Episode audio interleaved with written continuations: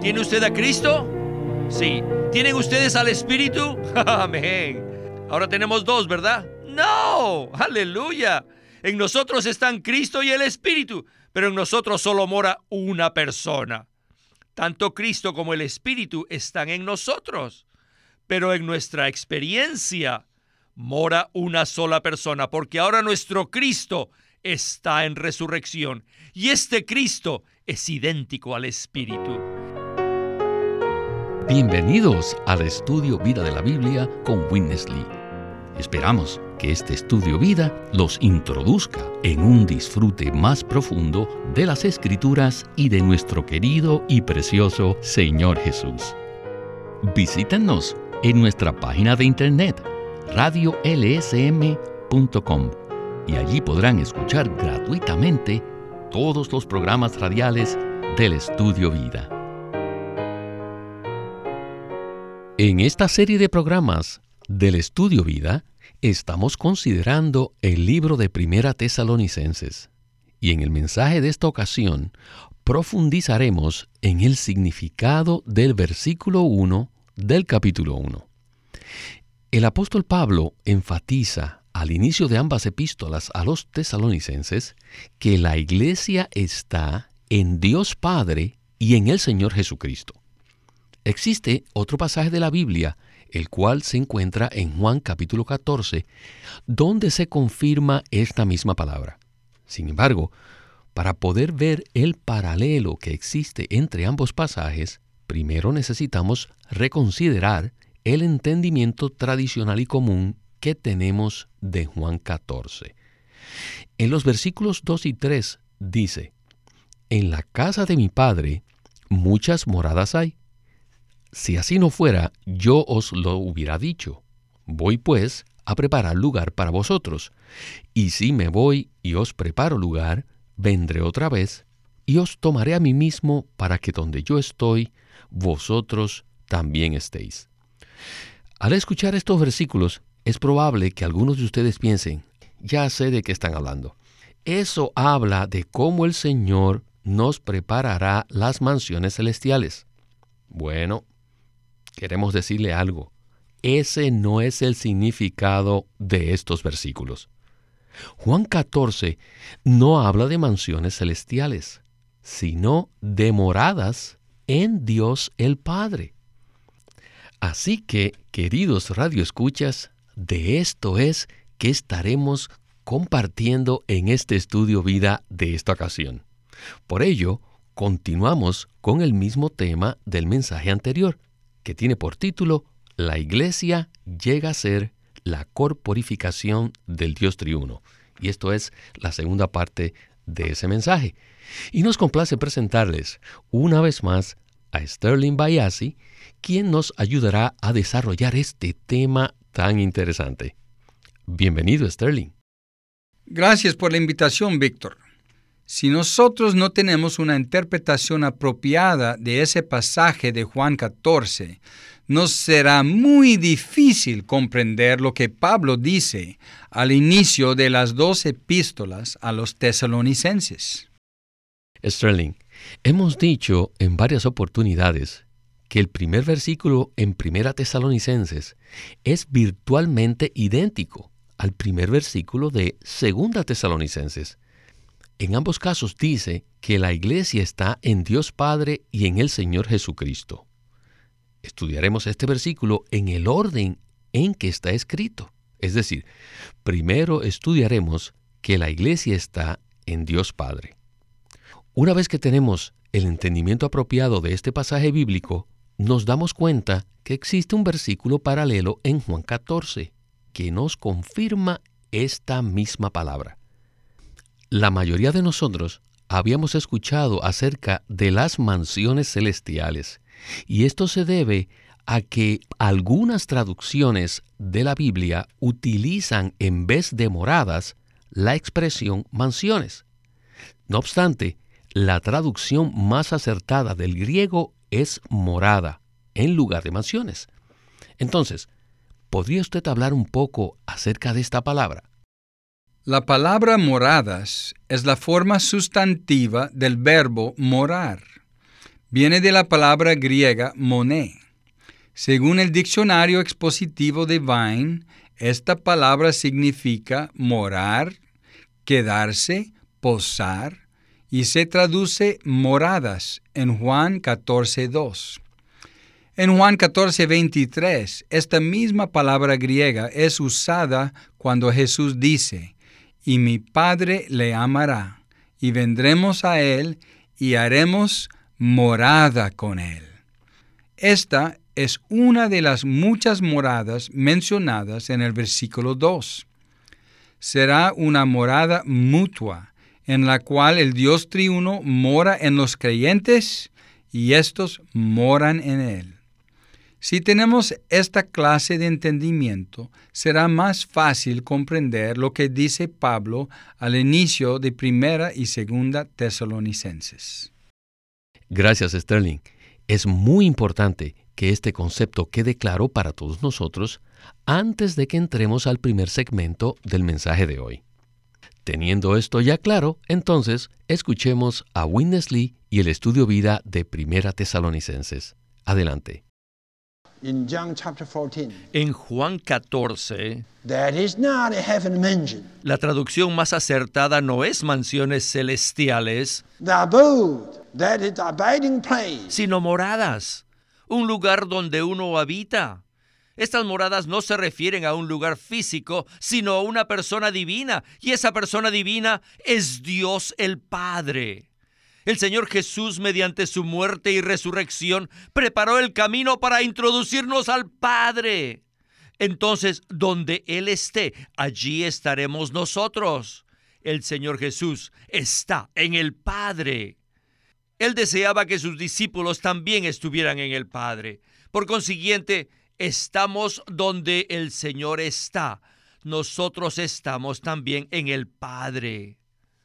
Consideramos que es una superstición creer que Juan 14.2 dice que el Señor Jesús está edificando una mansión celestial y que Él volverá solo cuando haya terminado esa obra de edificación. Algunos que tienen este concepto acerca de las mansiones dicen, Oh, cuán maravillosas serán las mansiones celestiales. El Señor ha estado construyéndolas por más de dos mil años y aún no las ha terminado. ¿Por qué sabemos que todavía no las ha terminado? Porque el Señor todavía no ha regresado.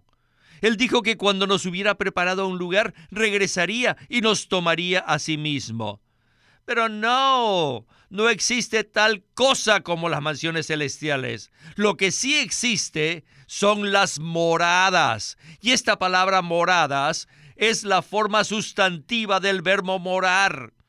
Es como si el Señor les estuviera diciendo, permaneced en mí, yo soy vuestra morada, yo moro en vosotros y ustedes son mi morada, y vosotros moraréis en mí.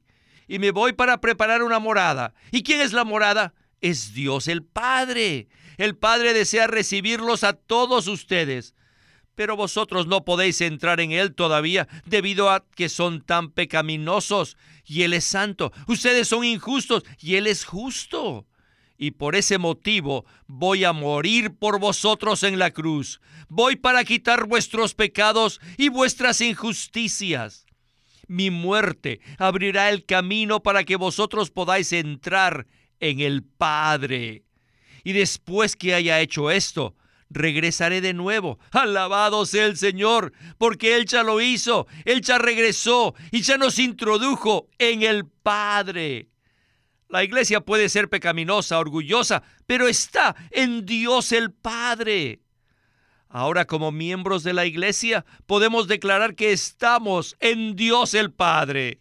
Aleluya. Es allí donde el Señor Jesucristo está. Y donde Él está, nosotros también estaremos. Aleluya. ¿No es esto bueno? ¿No es bueno? Todos estamos en la misma morada que el Señor Jesús. Pues bien, Sterling, hay muchas cosas que podríamos examinar aquí. Sin embargo, no queremos perder el enfoque del mensaje. Cuando decimos que el significado de Juan 14.2 no son las mansiones celestiales, eso no quiere decir que no tengamos una morada eterna en Dios. Nuestro destino eterno es estar con Dios y en Dios con Cristo y en Cristo en la Nueva Jerusalén.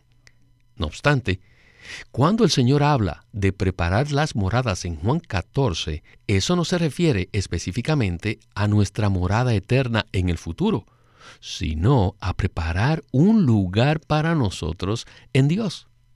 Por lo tanto, ¿podría usted explicarnos este concepto un poco más? Con gusto, Víctor. El Señor les dijo a sus discípulos repetidamente en el libro de Juan que Él estaba en el Padre y que el Padre estaba en Él. Luego, en cierto momento, les dijo que debía irse a preparar lugar para ellos. Puesto que el Señor estaba en el Padre, ciertamente deseaba que ellos también estuvieran en esa morada mutua. No obstante, los seres humanos somos pecaminosos, caídos, corruptos, carnales y mundanos. Entonces, ¿cómo podríamos estar en el Padre? Eso sería imposible. Por esa razón el Señor tuvo que pasar por el proceso de la muerte y la resurrección. Mediante la muerte el Señor resolvió el problema del pecado que nos impedía estar en el Padre. Su muerte todo inclusiva removió todos los obstáculos que existían entre nosotros y el Padre. Luego que removió todos los obstáculos, el Señor entró en resurrección y regresó a sus discípulos, introduciéndolos en el Padre. Hoy día nosotros estamos en la misma persona divina que el Señor. Nosotros estamos en Dios el Padre. Cuando el Señor dijo que iría a preparar un lugar para nosotros, no se refería a una mansión física, sino a la persona del Padre. Por ese motivo, Pablo pudo decirles a los tesalonicenses que ellos estaban en Dios el Padre. A pesar de su trasfondo pecaminoso, ellos habían recibido al Señor. La iglesia en Tesalónica estaba compuesta por tesalonicenses y ahora estaban en Dios el Padre y en el Señor Jesucristo. Muchas gracias, Sterling. Ahora necesitamos pasar a la segunda parte de Primera Tesalonicenses 1.1, que dice que la iglesia de los tesalonicenses estaba en el Señor Jesucristo. Estas no son palabras colocadas al azar por Pablo, sino que fueron inspiradas por el Espíritu Santo para transmitir un pensamiento muy profundo. Entonces, ¿cómo es que podemos estar en Cristo. Es posible estar en Cristo porque Él, mediante su muerte y resurrección, cambió de forma. En 2 Corintios 3:17, Pablo dice, y el Señor es el Espíritu, y donde está el Espíritu del Señor, allí hay libertad. Es evidente que según el contexto, el Señor se refiere específicamente al Señor Jesús. También dice el apóstol en 1 Corintios 15:45, fue hecho el primer hombre Adán, alma viviente, el postrer Adán, espíritu vivificante. Según el contexto, el postrer Adán se refiere a Cristo en resurrección no solo podemos estar en Dios el Padre, sino también en el Señor Jesucristo. Esto es maravilloso. Bueno, regresemos de nuevo con Witness Lee para escuchar la segunda porción del mensaje. Adelante. Cristo hoy en día es el Espíritu vivificante. Cuando el Señor estaba en la carne, Él era Jesús, pero cuando resucitó, Él llegó a ser el Espíritu vivificante. En doctrina o en teología es muy difícil explicar cómo el segundo de la Trinidad, el Hijo, llegó a ser el tercero, el Espíritu, y cómo el segundo y el tercero son uno. Es difícil comprenderlo. Pero casi todos los escritores cristianos fundamentalistas, casi todos han dicho lo mismo, y esto es que en la experiencia cristiana, el Cristo resucitado es idéntico al Espíritu. La Biblia tiene un versículo que afirma esto, y es 2 de Corintios 3:17 que dice, "El Señor es el Espíritu." Luego en 1 de Corintios 15:45b confirma esto y dice, "Fue hecho el postrer Adán espíritu vivificante." Así que la Biblia nos dice que Cristo mismo en resurrección llegó a ser el espíritu vivificante. Y esto lo podemos confirmar en nuestra experiencia. ¿Tiene usted a Cristo? Sí. ¿Tienen ustedes al Espíritu? Ahora tenemos dos, ¿verdad? No. Aleluya. Aleluya. Tanto Cristo como el Espíritu están en nosotros. Pero en nuestra experiencia, mora una sola persona. Oh, our Christ today is in resurrection. Porque ahora nuestro Cristo está en resurrección. Y este Cristo es idéntico al Espíritu. Y este Espíritu es maravilloso. Y con este Espíritu está la vida. Y podemos decir que este Espíritu es vida. Y también este espíritu es poder, y este espíritu es santidad, y este espíritu es amor, y este espíritu es justicia, y este espíritu es fuerza, es vigor, sabiduría, este espíritu es gracia, es bondad, es misericordia. Oh, este espíritu es todo. No solo eso, Además, dentro de este espíritu está la eficacia de la muerte de Cristo. Aleluya. y por eso podemos decir que este espíritu no solo es maravilloso, sino también es todo inclusivo. Pues bien, nosotros simplemente estamos repitiendo lo que dice la Biblia. Los tres de la deidad, Padre, Hijo y Espíritu, han coexistido eternamente. Es decir, han existido simultáneamente desde la eternidad. No solo eso, sino también que los tres de la deidad moran el uno en el otro eternamente. Esto nos ayuda a comprender un poco estos pasajes de la Biblia. Pero entonces, Sterling, ¿podría usted hablarnos un poco más acerca del segmento anterior? Claro que sí. Necesitamos recordar que Pablo le escribió a la iglesia de los tesalonicenses en Dios el Padre y en el Señor Jesucristo. Vimos que el Señor Jesús pasó por un proceso de muerte y resurrección a fin de introducirnos en el Padre. También el Señor les dijo a sus discípulos que regresaría, lo cual no quería decir que lo haría dos mil años después, sino que lo hizo 72 horas después de su muerte, es decir, en el día de su resurrección. Luego el Señor se manifestó en medio de los discípulos y les dijo, Recibid el Espíritu Santo. Mediante el proceso de ir y regresar, el Señor Jesús fue transfigurado para llegar a ser el Espíritu vivificante. Pablo dice en 2 Corintios 3:17 que el Señor es el Espíritu.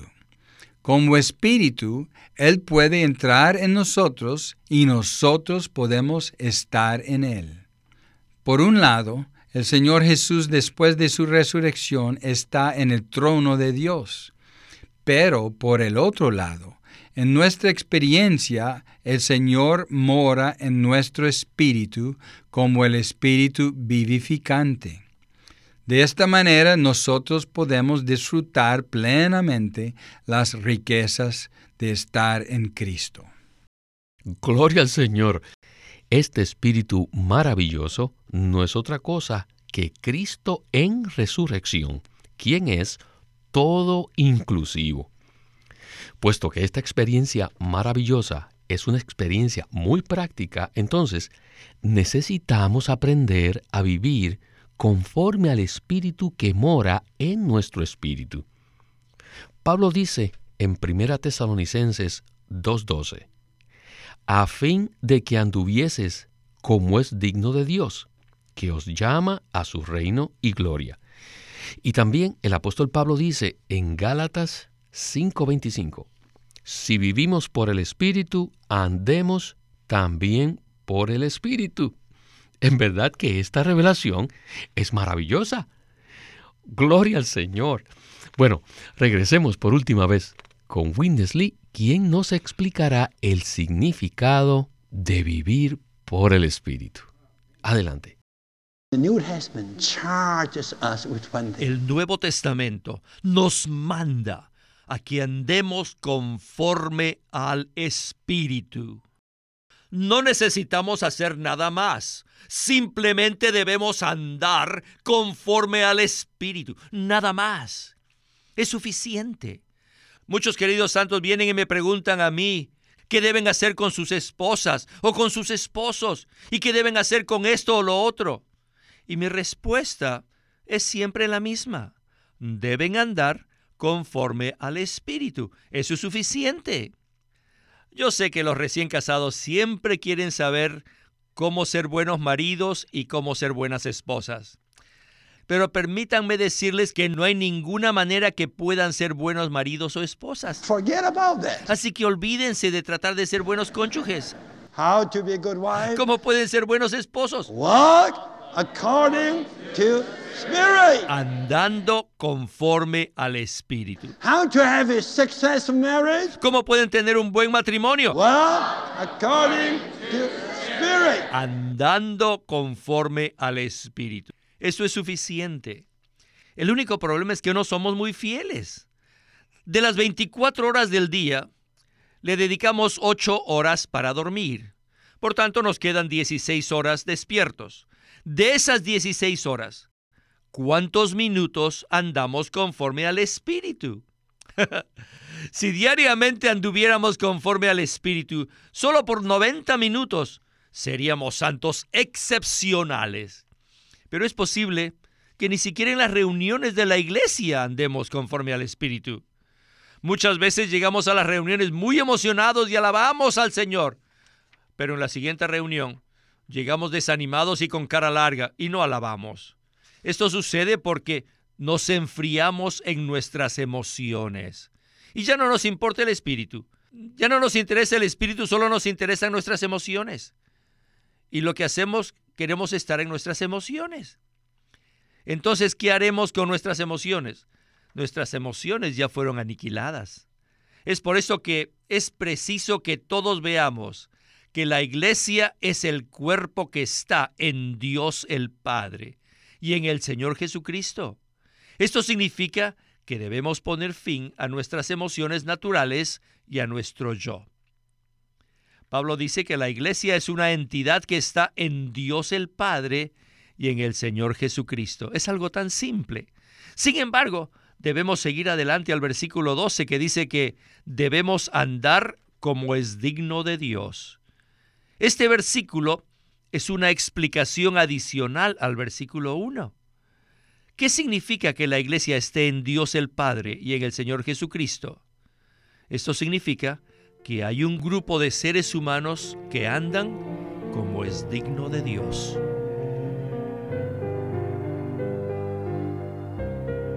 Sterling, si verdaderamente estamos en la realidad del Espíritu vivificante, eso significa que no solo estamos en la resurrección de Cristo, sino también en la eficacia de su muerte.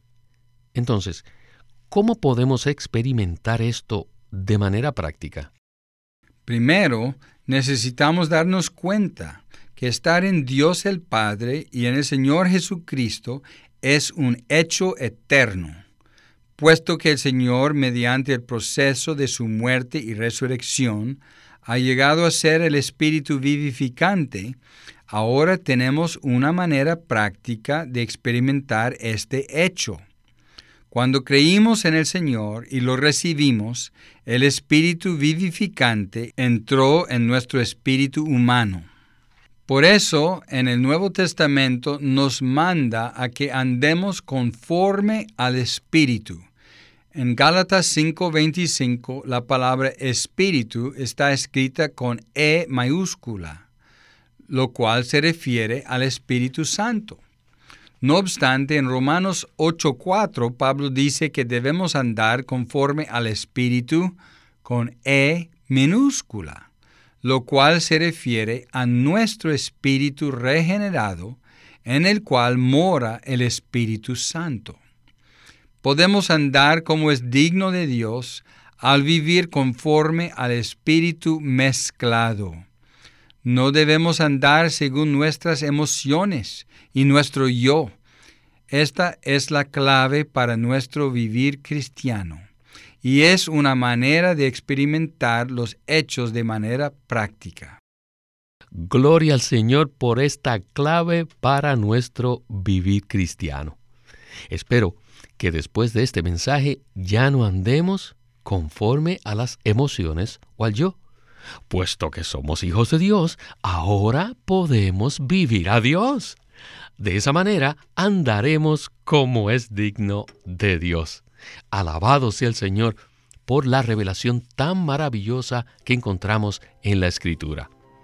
Y a usted, Sterling, muchas gracias por su ayuda en este estudio vida. Y esperamos que regrese pronto al programa. Ha sido un placer poder participar en este estudio vida de Tesalonicenses. Este es Víctor Molina haciendo la voz de Chris Wilde, Sterling Bayasi, la de Bill Lawson y Walter Ortiz, la de Witness Lee.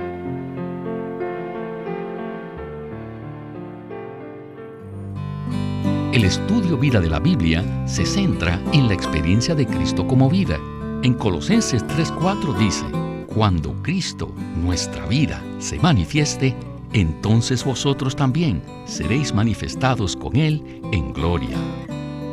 Queremos animarlos a que visiten nuestra página de internet libroslsm.com. Allí encontrarán los libros impresos del Ministerio de Watchman Nee y Witness Lee, la Santa Biblia versión recobro con sus notas explicativas y también encontrarán folletos, himnos, varias publicaciones periódicas y libros en formato electrónico. Por favor, visiten nuestra página de internet libroslsm.com. Una vez más, libroslsm.com. O llámenos a nuestro teléfono gratuito 1-800-810-1149. 1-800-810-1149. Además, si desean, pueden comunicarse con nosotros enviándonos un correo electrónico a estudiovida.lsm.org. Una vez más, estudiovida.lsm.org.